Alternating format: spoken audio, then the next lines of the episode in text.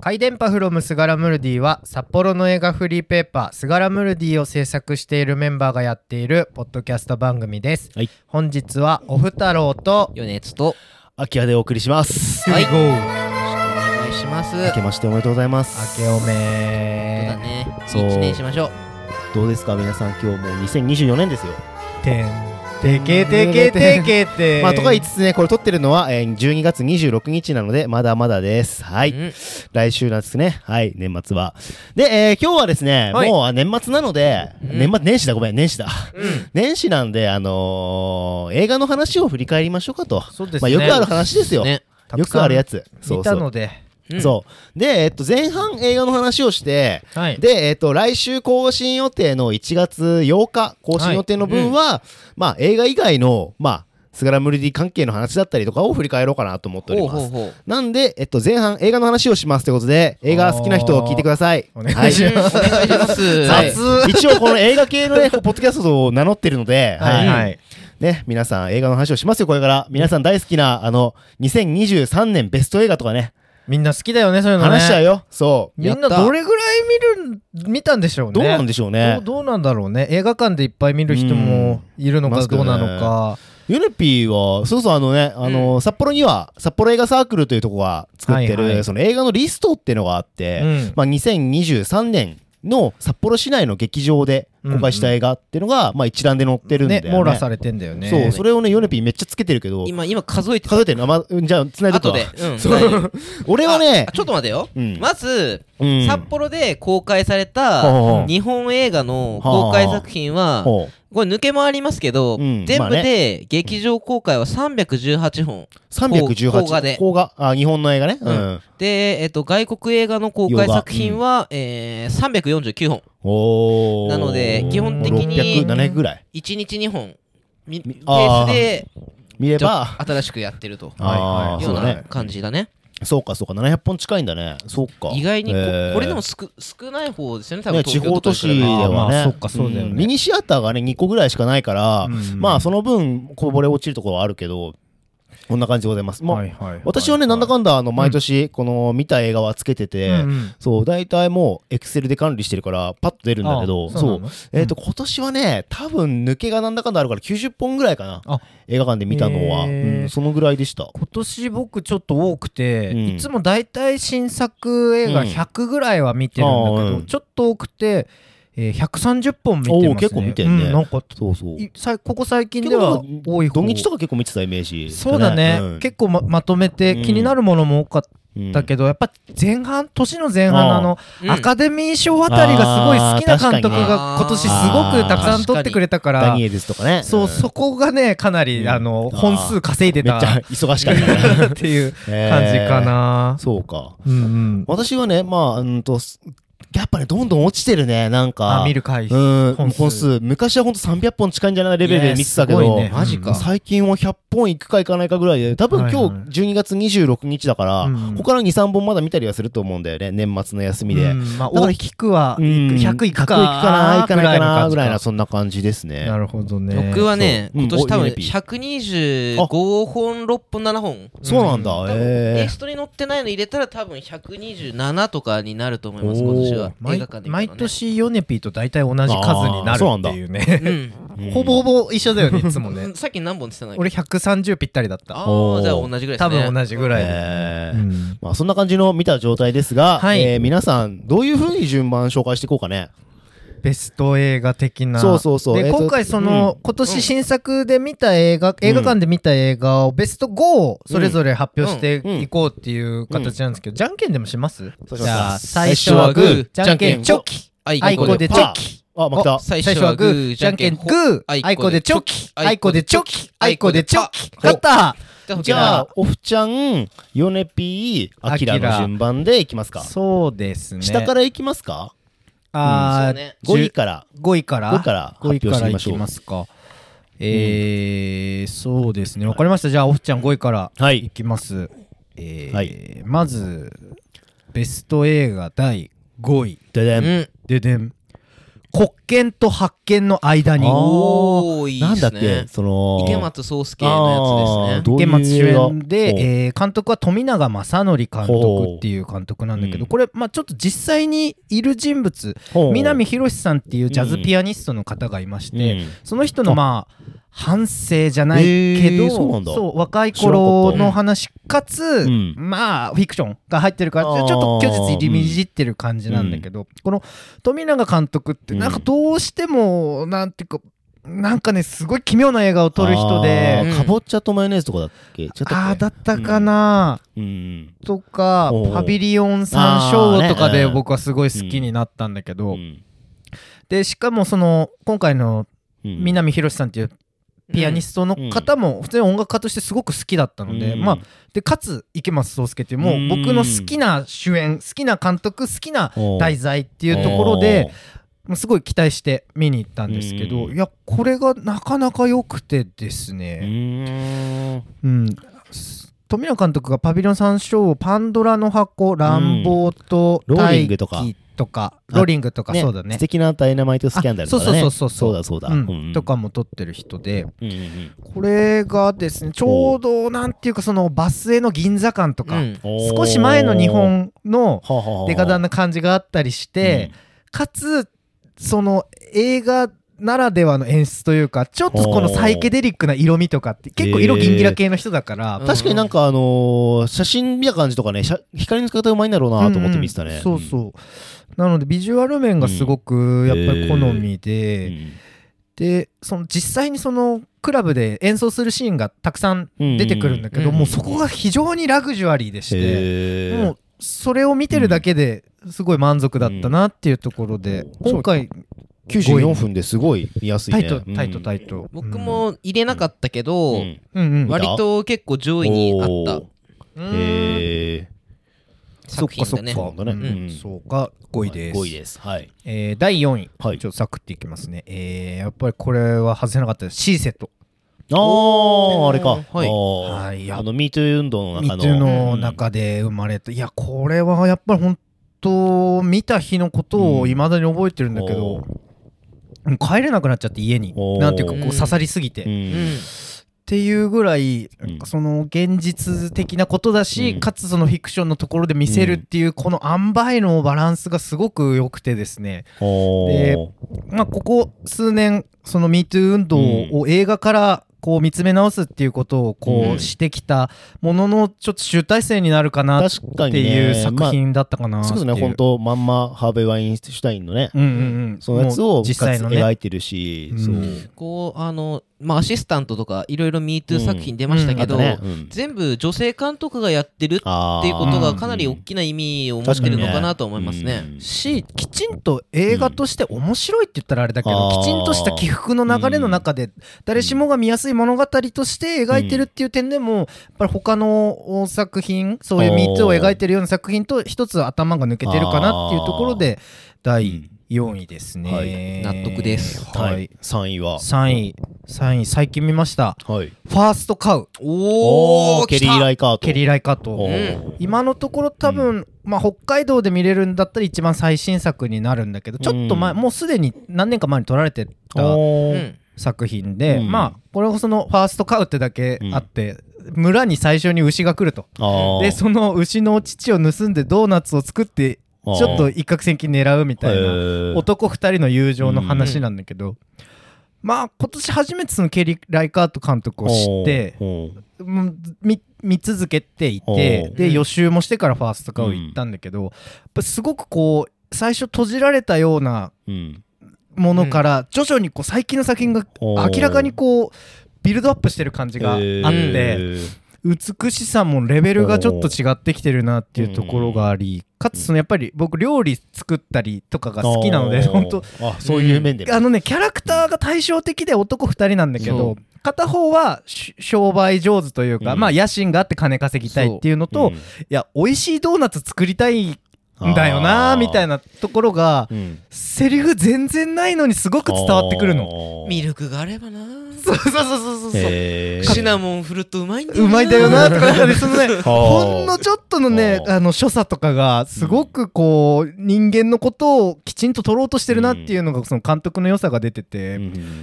うんいや最近見た映画ってさやっぱり感動ってすごい強いまあねうんからあまり上の方には入れたくないけうどんそれにしても多分今年はもうずっと「キリライカット」を見てきたからまあ3位ぐらいには入るかなっていう今年を自分を彩る映画みたいな感じで、うんケリー・ライカーとか言ってかな結構すごくケリー・ライカート好きなのが、構こうまああのワークショップみたいな仕事してるみたいなんですけど、うんケリー・ライカあーとかの、まあ監督指導みたいなのするみたいなんですけあど、ん、あのーすリメイクをさせるみたいなんですよね名作映画の。そうワークショップの中うでんでおうこうどういうところがこういう意図で作ってんのか実際に撮ってうあ、んあのしあの感じさせるっていうやり方をやってるみたいで。うん結構ケリー・ライカートって1時間ぐらいものの動きほぼないままあーストーリー展開するとそうだか、ねうん結構変わった撮り方する監督なのにーそういうちゃんと基礎的なところを意外と抑えてんだっていうあーだから結構結局なんか裏付けがあってちゃんとこう観客も信頼して撮っててうんだからこっちも身を預けてあー起きてられる作品で本当に好きですねケリー・ライカートはう。んそこもう完全に同意ですね、はいもうししうん静かな映画が好みな人はぜひちょっと見てほしいですね、はいが3位でした、はいね2位は2位 EO おーロバのイエジー・スコリモフスキー。あーはいそうだ監督新作うのん「ファーストカウは牛でしたが EO はロバう」んロバあー動物。これはロバが主人公でしておーまあもちろんですけど一言も喋りませんおーですがこの周りで起こる人間たちの汚い部分も綺麗な部分もおー全てそのロバの目線を通じてい描かれるというロバの目線なんだねうんそう、本当にロバの目線おーなんだけど、いやー、やっぱりね、しみじみね、やっおーぱそのケリー・ライカットとかにもつながるんだけど、うん僕はすごい自然の中ですおう小さい頃育ったっていうのがあるから、あーやっぱり映画の中でも自然が舞台になってるものって、やっぱりちょっとポイントが高くなるんだけうど、うん。まあ、この EO、そのロバがいろんな土地を歩いて、うんまあおう、街の中でパブみたいな場所にも行くんだけど、すごい絶景みたいな場所が何ポイントかあって、もう、おーなんていうかね説明できないもう本当に絵画的な美しさがあっえてもう俺は俺の好きなもんが見れたなっていうところでずば抜けてビジュアルポイントが高かったっていうのがおー EO のところですね、説明が少ないものが好きかも最近はう。んなんかこう、ロバを人間がいいように捉えるんですよね、割と。おーそうだねで、ほ放浪するんですけど、うん僕たちだって見てるときそう思ってるし、いいじゃんいいよはいいよなんだから って僕は思ってましたね、うん見てて。うん。結局答えがないんだよねだってロバだから。うんまだあけねど、うんそのに横にいる人間たちの解釈で、勝手に全然変わってくっていうのがなんかその人間批判までもいかないけど、うんちょっと批評的な視点があるなっていう感じが2位でした、うん。じゃうんあ今んとこ見てんのが俺一本しかない親切しかないあ本当俺が見てない全部見てんのかなマジであマジえただ最後のやつは多分誰も見てない可ー能性がありはます、いどうぞどうぞ第1位はいマルセル靴を履いた小さな貝ですああーあ、殺撃ね、殺撃のやつだ見たよ、見たはよい。おやべ見てた A24 ね。おいやーやっぱりこれおーうんそれまでずっと「エブエブ1位かなって思ってたんだけどマルセル見てちょっと変わりましたね、おえー可愛いよね。すごくねこれもね優しいんですよほうストップモーションアニメと実写の組み合わせで、なんか要はそのマルセルってほうそすごい手のひらサイズに乗るようなほうちっちゃい貝が普通のこの我々人間の家にこういるみたいな。うんいまあ、犬とかと同じような感じでいるっていう設定でほうマルセル自体はそのストップモーションのこのなんか粘土が動いてるようなでそれを撮ってる、うんまあ、撮影監督みたいな役の人、うん映画監督みたいな男の人と、そのマルセルがはぐれちゃった家族を探す探しに行くっていう話なんだけど、そのななんていうかマルセル可愛いっていうのプラスちょっと背伸びしてるまだ子供なんだよね。うんまだ子供でで大人になりたいようななりたくないようなそうちょっと生意気なこととか、うんシニカルなこともすごく言うんだけどでもやっぱり心根としては寂しいみたいなのががあってその人間と一緒にいろんな場所を旅したりして、まあ、家族を見つけれるかどうかこへーこれから先その家族がいなくなったとしてもほう僕は生きていけるのかあーみたいな冒険譚にもなっていって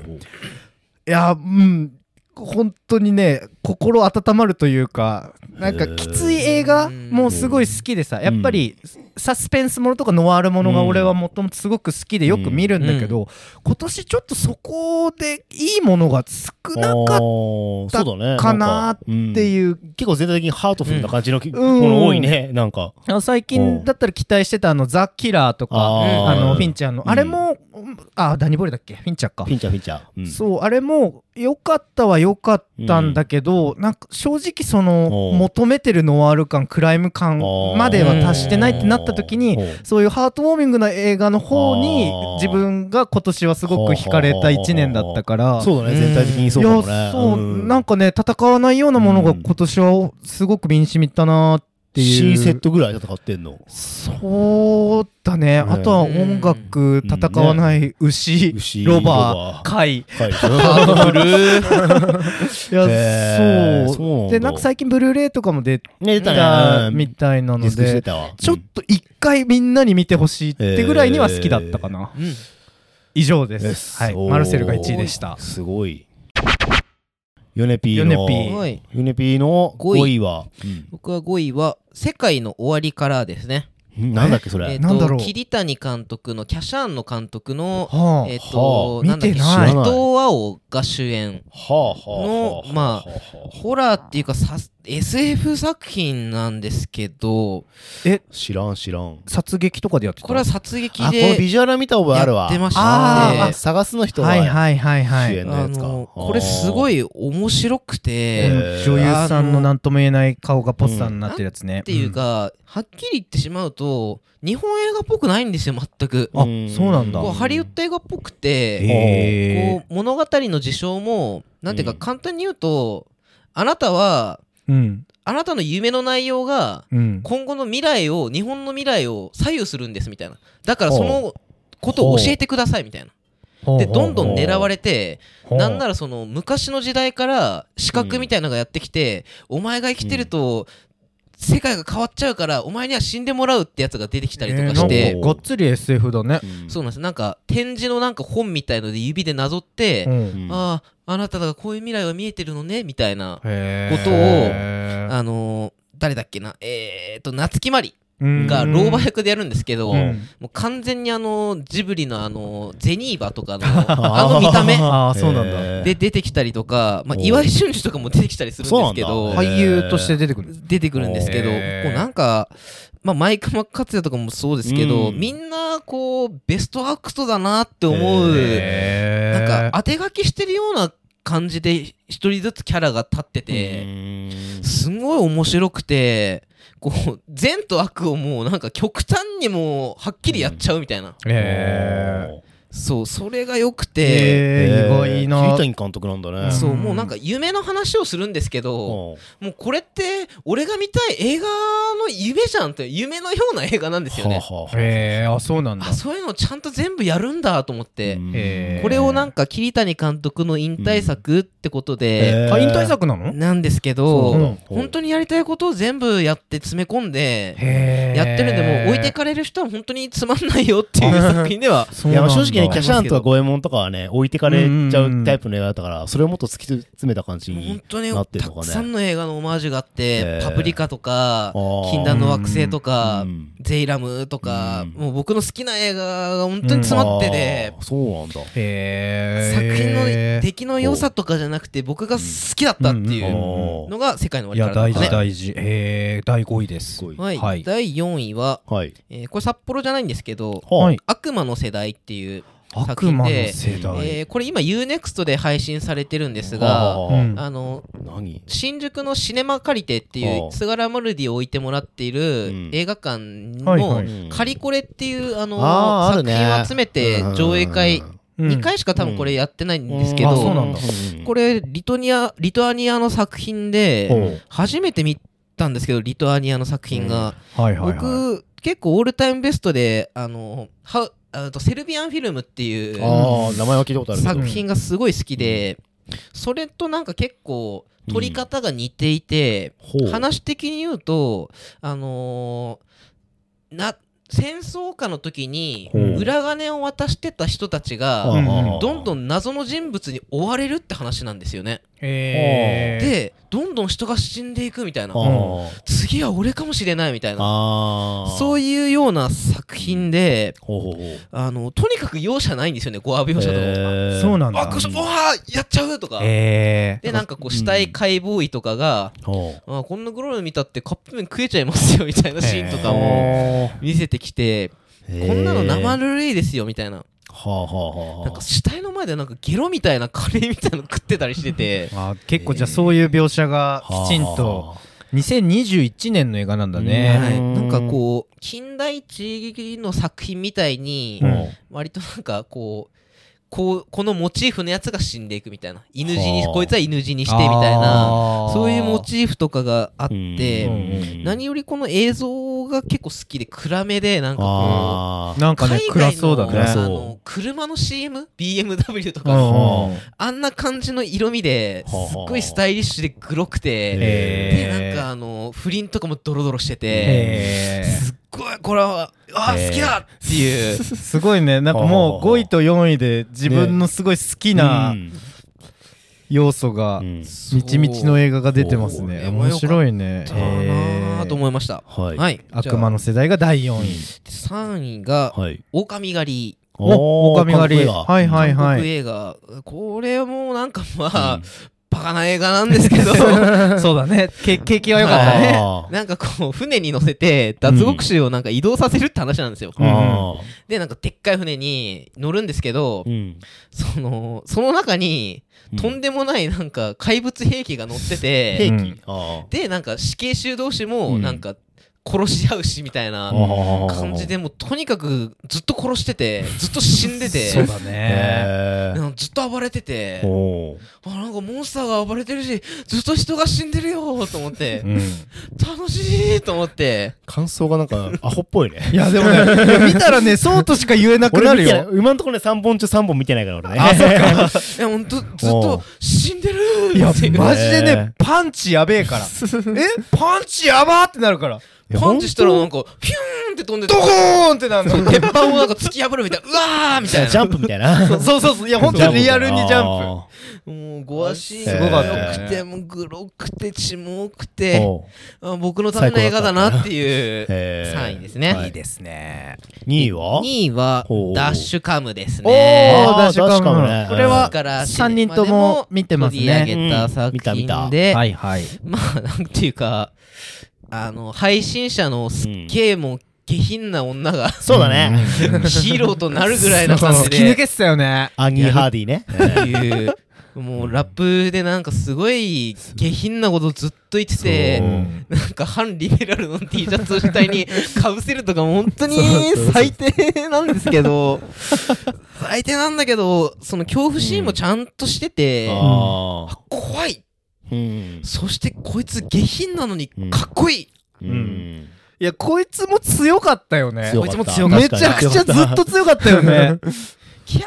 って言ってるけど強い、確かにそうだわそうもう本当に下品でグロくうんて怖い、このあー3要素入ってればベスト入ってきます大体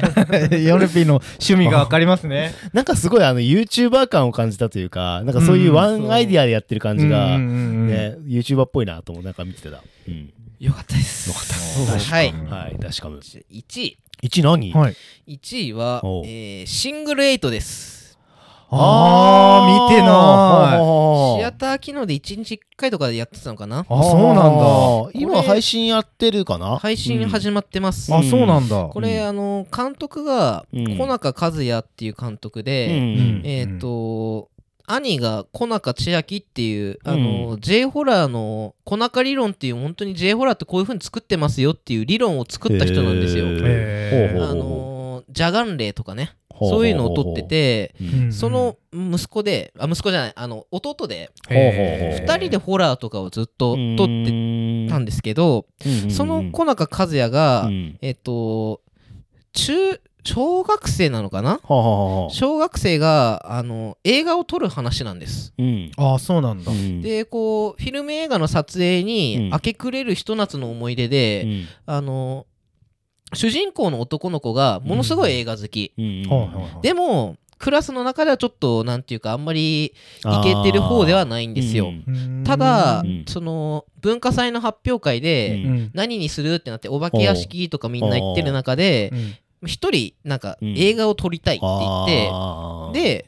お化け屋敷去年もやったし映画撮影でいいんじゃねっつって撮り始めるんはあはですあよはえーそれで撮り始めんだでもなんかどうやって撮ったらいいか分かんないしみたいなあーで、うんあの好きな女の子にヒロインになってよっはてあーなんかよくあるありそうだね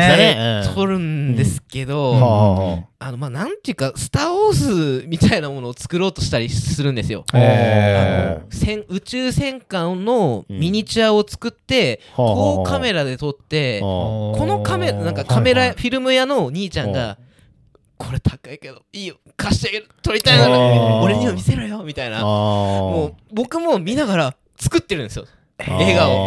を。そそううないんださと作っててへその入場者プレゼントとかで、うんはあそのカット割りとかのやつうとんはあはあはかあとがきとかが入ってるやつが配られて、ああそうなのは本当に作ってるっていうのおと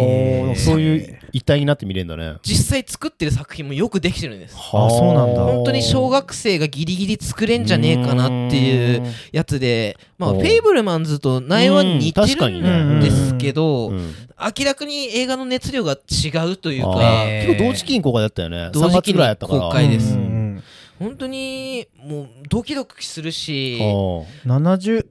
1978年の夏が舞台なのね、そうなんですそうシングルエイトってあの8ミリフィルムのことでしょ、うんうんそうそうそうねそうあの学校の先生とかもすごい良くてうん俺は映画知らないんだけどなとかって言ってんだけうどんうんめっちゃ映画本とかで勉強してあこあう協力してくれちゃたんねと脚本のやつ読んでうんこれは感動させる流れ的にちょっとおかしくないかみたいなあえーここーを押したらいいとかおうでなんか内気の少年がちょっとずつこあうー良くなってってうんなんかうんこれもうなけなしの金でみんなでご飯食べに行ったりとかしてあ女の子にちょっとかっこいいとこ見せたいから思っちゃうと かーそういうなんかえー、青春見たいな映画ですねこれねしかもこれね監督さた劇場あれだね版シルバニアファミリーのねそうなフリアからの贈り物の監督なんだ ねだから僕は見に行きましたえー、あそうなんだ、えー知らなかったそうなんだこうあのー主演の上村優なのかな上村か上村か分かんないんですけど、ううんこの人あのー許された子供たちっていうナイト・エスケのうんあうん作品でもう本当に凶暴な役をやってたんですけど、うんこの中で本当に心優しい少年でいいし、あと主演のヒロインが高石あかりっていう、うんベイビー・ワルベキイュービレーのワルキューレだ、その高石さんもキュートで、ほうほうほうほうほう本当にこの主演、もう演者全全員ですよ、なんかデブのやつもいるし。 なんだいその言いいね方いいねなんかそのねそうデブ少年役って最近ちょっと本コアのそのなんていうのうん本当にあった怖い話うのんなんか五郎さんみたいな本コアうんうなんか少年団みたいなうんやつでもいなくなってるんですよデデブがああそうなんだそうねファンキーなデブうんファンキーなデブファンキーデブ欲しいねフそういうァンのキーデブ欲しいか欲らしい欲しい欲しいそれ全部欲しいなあったっ ていうえー、面白い、 ええーでしたはい、最後アキラえー最後、アキラなんですが、はいえー、5位からいきますね。はいははい、い5位は、まあ、さっきも話ちらっと出たんですが、シス、おー不死身の男です。おーシス意外やっぱね、うんこういう映画好きなんだなって俺思ったんで、うあそうなんだなんでかっていうと、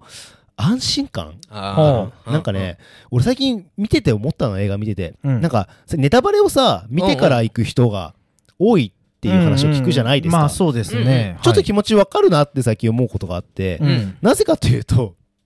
びっくりしたくないなって思う、最近。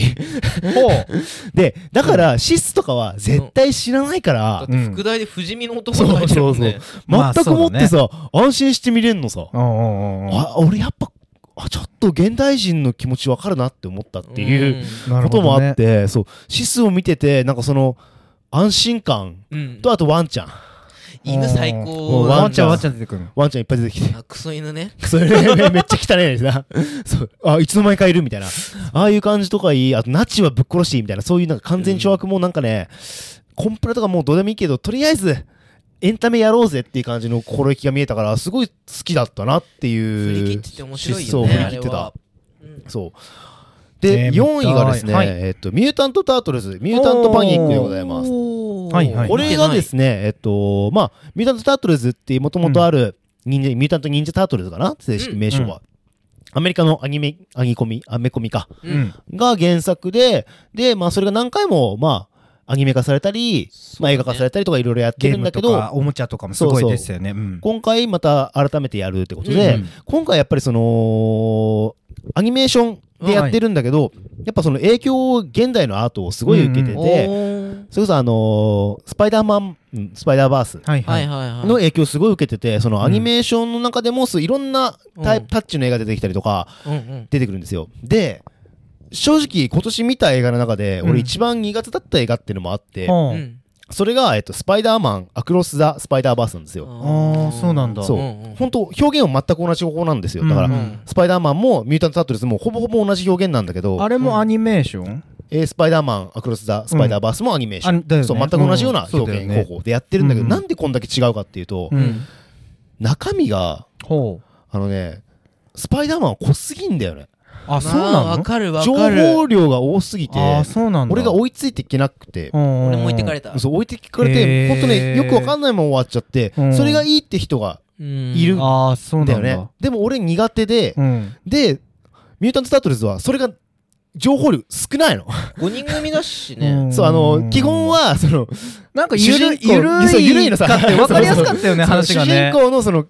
亀たちが、うなんんか仲良くワイワイやって、うん世直しをしてるだけなんだよ、基本ね。うんそれがね、やすごい緩くて、楽しくて、うんで、ヒップホップめっちゃかかってて、うんめいっやちゃ楽しかったんだよね。で、さあ、あのアニメーションもすごいかっこよかったよね。かっこいいのさ、そう。うだんからそういうなんかね、アニメーション、映像体験としてっていうよりもなんかね、映像体験とう、んうんそのストーリーがマッチしてて、はい俺的にはいははいちょうど飲み込みやすい濃度になって入ってきてたかうんら、へーすごい楽しいしう、ん映像としてもすげえ面白いしってなんかすごいね、一回見ただけで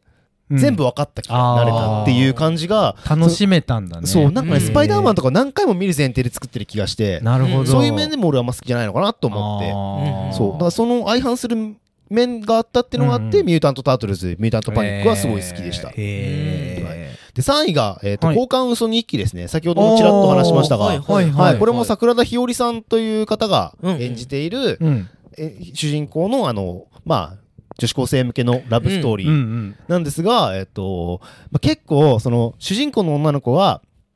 はいはい。引っ込み思案おうんううんで、まあ、好きな男の子がいるうんでその子がねラジオ放送部なんだよね男の子がラジオ放あ送えか女の子があ女の子かはラジオ放送部でそのとあるきっかけでその好きな男の子と交換日記をすることになったんだけどへーでも自分うんではなくて、うんその男の子は別の人だと思って私と交換日記してることが途中調子分かってあそうなんだへでなんだけどすれ違徐いだ々にうんでもすごい音楽の趣味があったりとか、うんえーそういう話をしてってそれこそあのラジオ放送部だから自分でうん好きな曲かけたりしとて、かうんその中で流れるのが、まあ、イースタンユースだったりーマジか そこがすごいとこだよマキマね。ザホルモンだったりとか、うんそういうなんか自分じしか好きじゃないと思ってるような趣味が、あー本当好きなことうをん共有できたっていう、うんあの嬉しい感覚うんうんとかをすごいうまく表現してたし、へーしかもね使ってるものがいいんですよ劇中で、うんうん CD プレイヤーなんですよああそうなんだへー配信とかじゃなくて全部 CD でへー流してる MD とかなんだよねあんなそれがねアナなロんグっかぽいねうだわううわ嬉しい俺世代みたいなへーそうそういうとこもねすごい良くてうわこれ見てよかったなーっ今ていう感じの時今時なのになんかやっぱりそこはこだわりがああるるんんじゃなだいかな、ね。うん、結構ちょっと古いうんニュアンスを使ガってたのがガジすェごいット的なものを大事にしてるんだね。ついついねその劇中で使ってたうんうん CD プレイヤーを検索して、ああ見てみたい特定しましたはいえーあそうなの。 えー僕めっちゃ見たいな放送部でそういう好き勝手マキシマザホルモンそうそうが流そうしてたからめっちゃ見たいですそうそんな感じでございます、えで2位が、えーはいイコライザーファイコライザーザファイナルでございおますうえマコールさんまあ、コールさんい大好きなんだよね、やっぱね。これも本当安心感っていうのもあるし、いや、どんどんどんどんね、マッコールさんが性格悪くなってんだよ。あそうなの。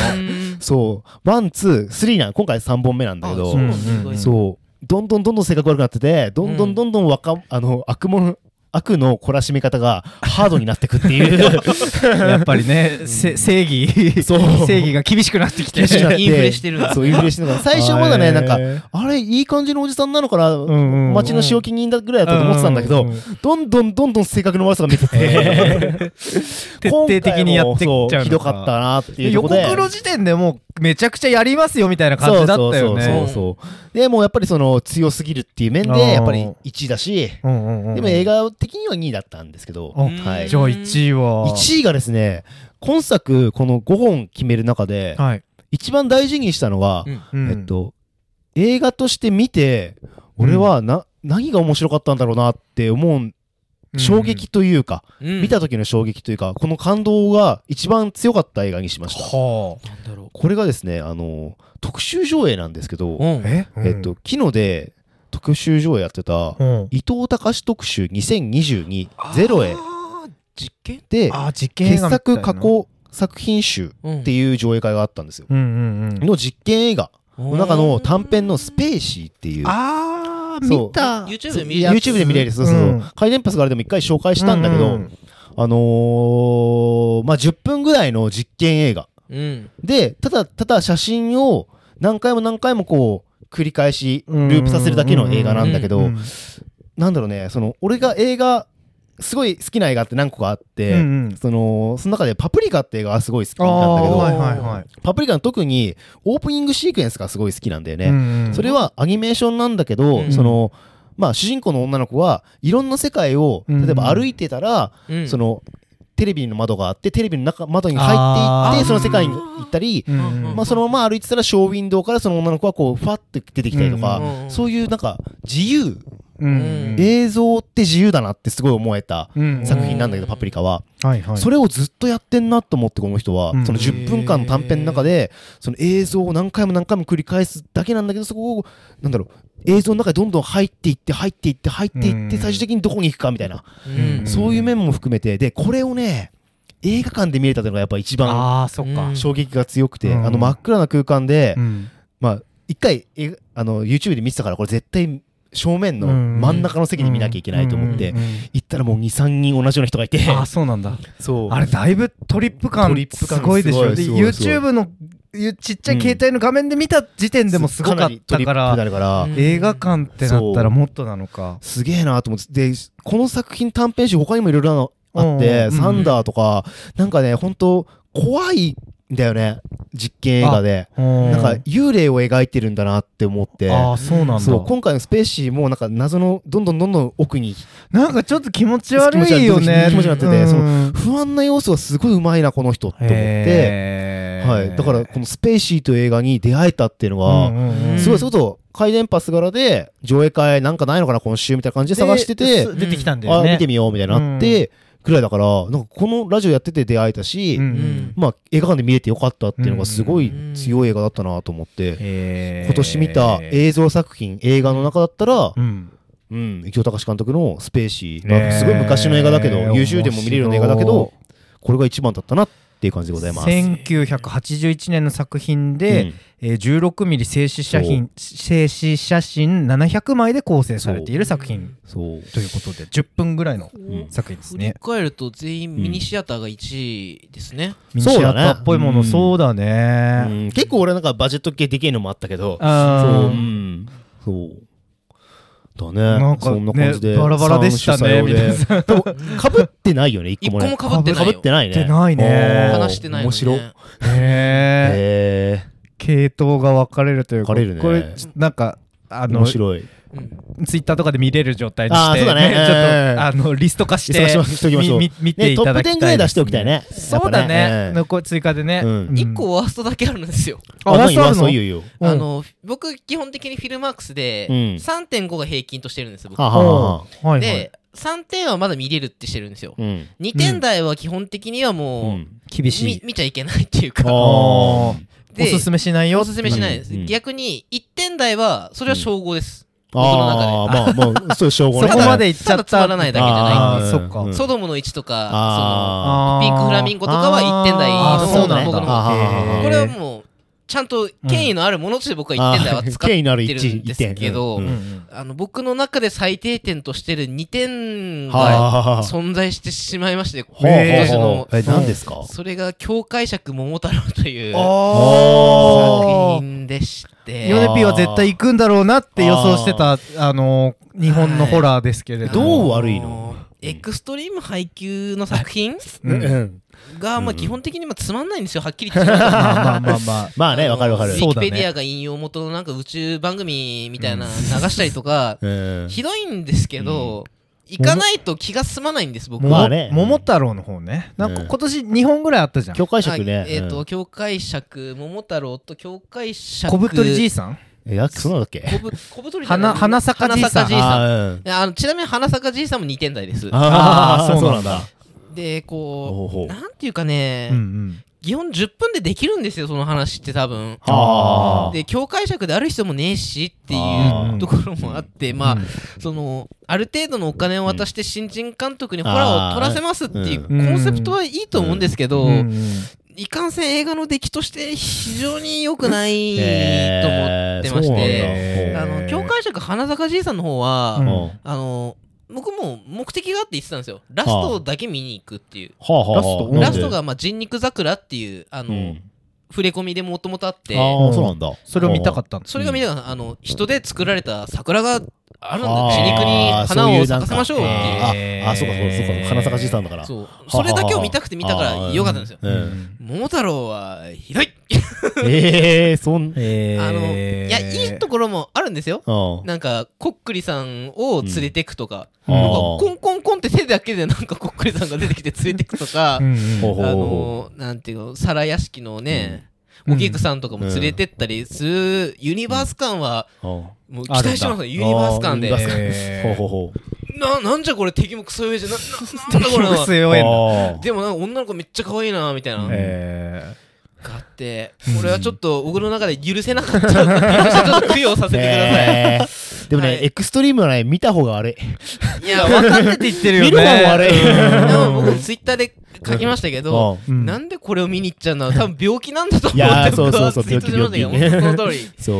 うん曲げですあるでよもね、合わない映画ってあるよ、でも。合わないとかね。うんそう、うん。あ合わないじゃないね。それダメな映画だね。それは。でも、まあ単これ純はにね、あ合わないは別に色々入れないですあー ダメな映画ね。けど、だダメダメでそう評価しちゃダメ。なんかねそれでいくとね俺もね毎年やっぱりあ一本はねああるんだあーでも基本的に全部 OK っね言ってたよねて前からね前も言ったけ前回どもそんないいところをなるべく探そうとするんだけうんど今年一本だけありましたー。ねほなんだろえっと多分これもあまり見てる人はそんなに多くない日本の映画でう。ほ「許しう。えう。ー、あー見てない昨日でね。やってたね。ほう。めぐみがエロいやつでしょ」映画そうでいやエロいっていうかまあうんこれ物語としてはあー娘を殺された元夫婦とほう犯行当時17歳だった加害者の女の子うんほう。で癒しようのないかんえー苦しみにとらわれた3人の葛藤を見据え魂の救済「許し」という深淵のテーマに真っ向から臨んだ問題作っていうのが一応触れ込みなんですけれども、まあ、これあくまでフィクションオリジナルのフィクションうんうんうでん何かがこうインスピレーションあったとかっていうわけではない、うんうんうん、だけどやっ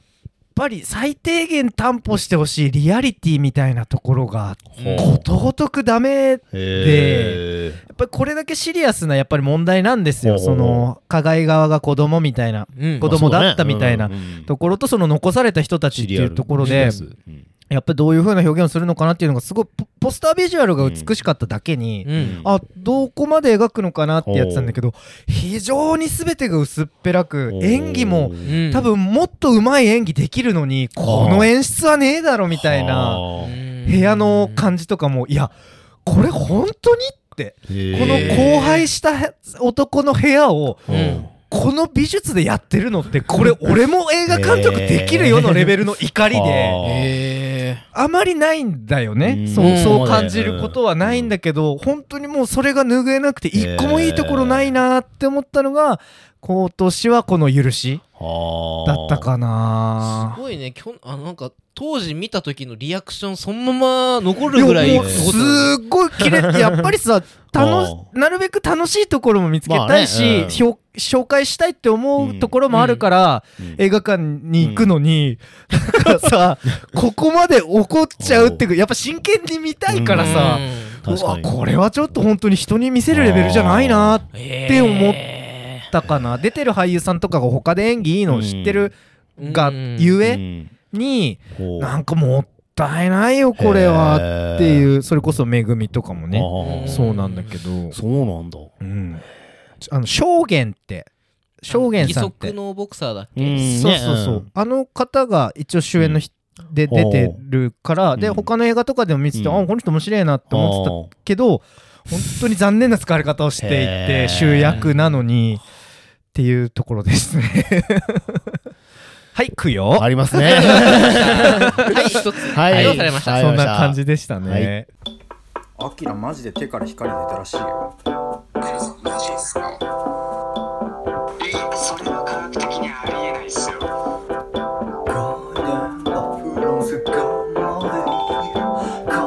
マジで出てる